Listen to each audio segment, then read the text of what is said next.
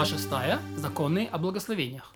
Кто ест хлеб, на который читают благословения мойцы, то должен мыть руки перед едой и после еды. Даже если есть хлеб будничный, да, то есть будничный не трума, даже если руки чистые, даже если не знает он за ними никакой нечистоты, не ест, пока не омоет обе руки.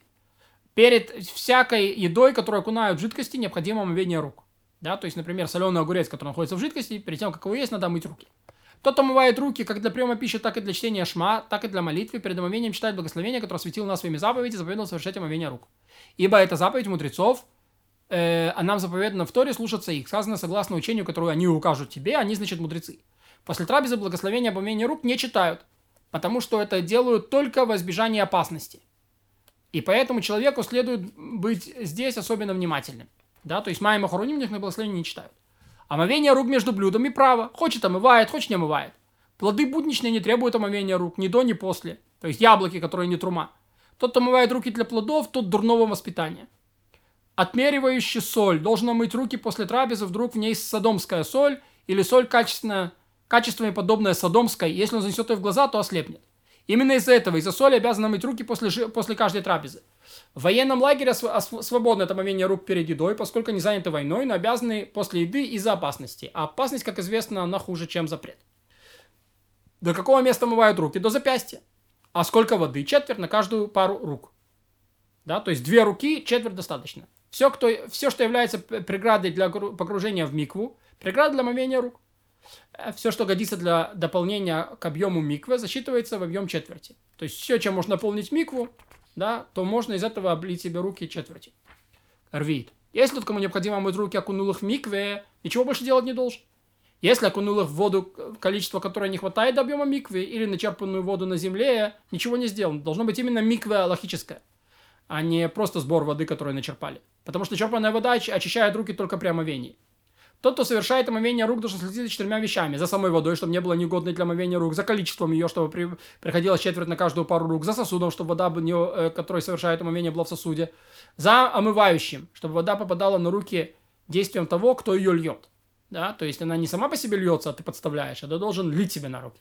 Четыре вещи делают воду негодной. Да? Что такое э, вода, чтобы вода не была негодной? Что такое негодная вода? Необычный вид. Стояла, если она стояла открытой ее используют для ремесленных работ. Изъян, из-за которого ее не будет пить скотина. Как именно? Вода необычного вида в сосуде или на земле.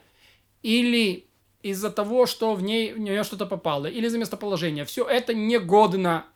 И, и точно так же, как она стала открытой и стала, стояла открытой и стала негодной для питья. Да, это в тех э, местах, где водятся а, ну, где водится змея или скорпион и так далее. Вот. Э, в наше время мы этого не опасаемся.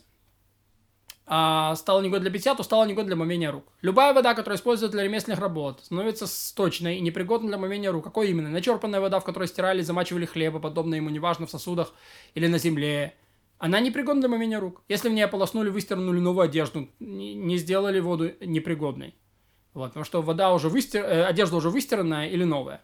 Вода, в которой пекарни размачивают сухой хлеб, непригодна, а та, в которой они окуно, окунают руки во время вымешивания теста, пригодна. Вода, которую взяли в горсть, становится непригодной, а та, в ту, которую погрузили руки, становится, остается пригодной. Вода, которая не годится псу для питья, например, настолько горькая, соленая, мутная, зловонная, что псы ее не пьют, если она в сосудах, то для омовения рук непригодна. Если она на земле, то в ней можно окунуть руки. А если выполняются все условия как бы воды, которые можно окунуть руки, да, что э, э, которые он рассказал до этого, да, что должна быть вода, которая да, там достаточно воды, и она должна быть в земле и так далее. В воды горячих источников Твери можно окунуть руки, но если набрали воду из этих источников в сосуд и отвели хоть на локоть в другое место, то не мывают руки ни, ни перед едой, ни после еды, потому что эта вода не годится для скота. Тому, кто мывает руки, следует пить воду понемногу, пока не... Извините, лить воду понемногу, пока не выльет установленное количество. Если же за один раз вылил всю четверть, это пригодно.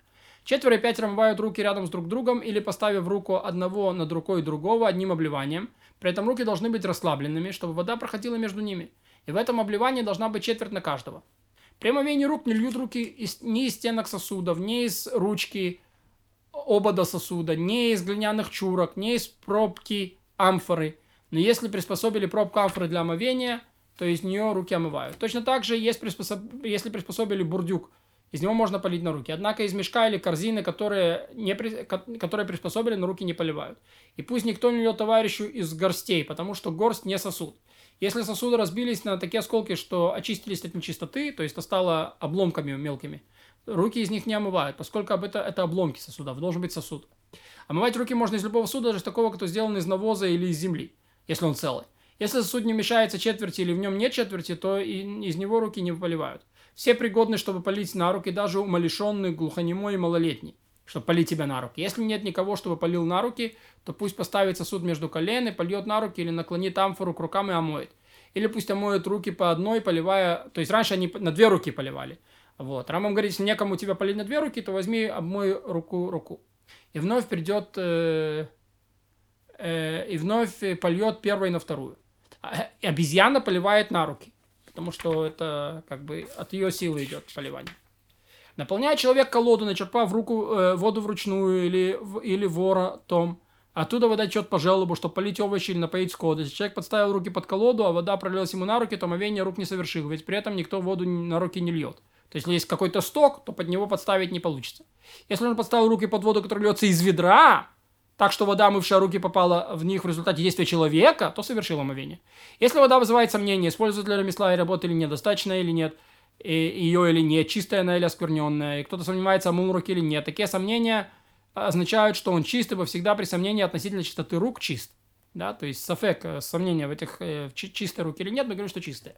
При омовении рук перед едой следует поднять руки вверх, чтобы вода не стекла обратно от запястья и не сквернила руки да, и всегда держат руки вверх, чтобы никогда больше вода не вернулась на а, ладони рук.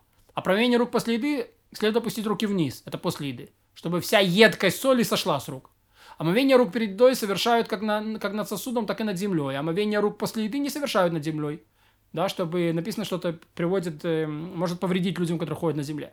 Вода для омовения рук перед едой может быть как нагретая на огне, так и холодная. А после еды горячей, то есть такая, которая обжигает руку, не используют, потому что она не очищает от грязи. Ведь потереть руки человек не может. Но если вода была теплой, то и можно мыть руки после еды.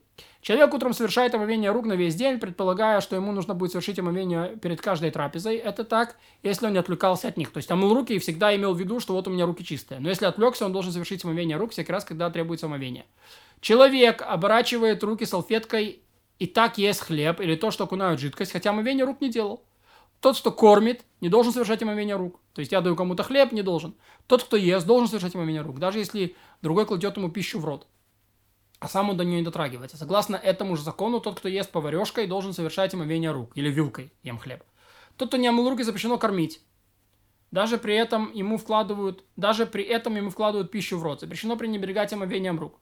Мудрецы сделали о том множество предупреждений. И даже тот, у кого вода только на питье, должен часть воды омыть руки и только потом есть и часть ее выпить. Следует вначале потереть руки и только потом есть. Кто ест, не вытерев рук, э, и не потереть, вытереть руки, а потом есть. Кто ест, не вытерев рук, потом и тому, кто ест оскверненный хлеб. И кто омывает руки после еды, тот вытирает их, а потом читает благословение. Сразу же за омовением рук следует благословение после трапезы, и разделять их нельзя. А мы в руки после еды даже воду не пьет, пока не прочел благословение после трапезы.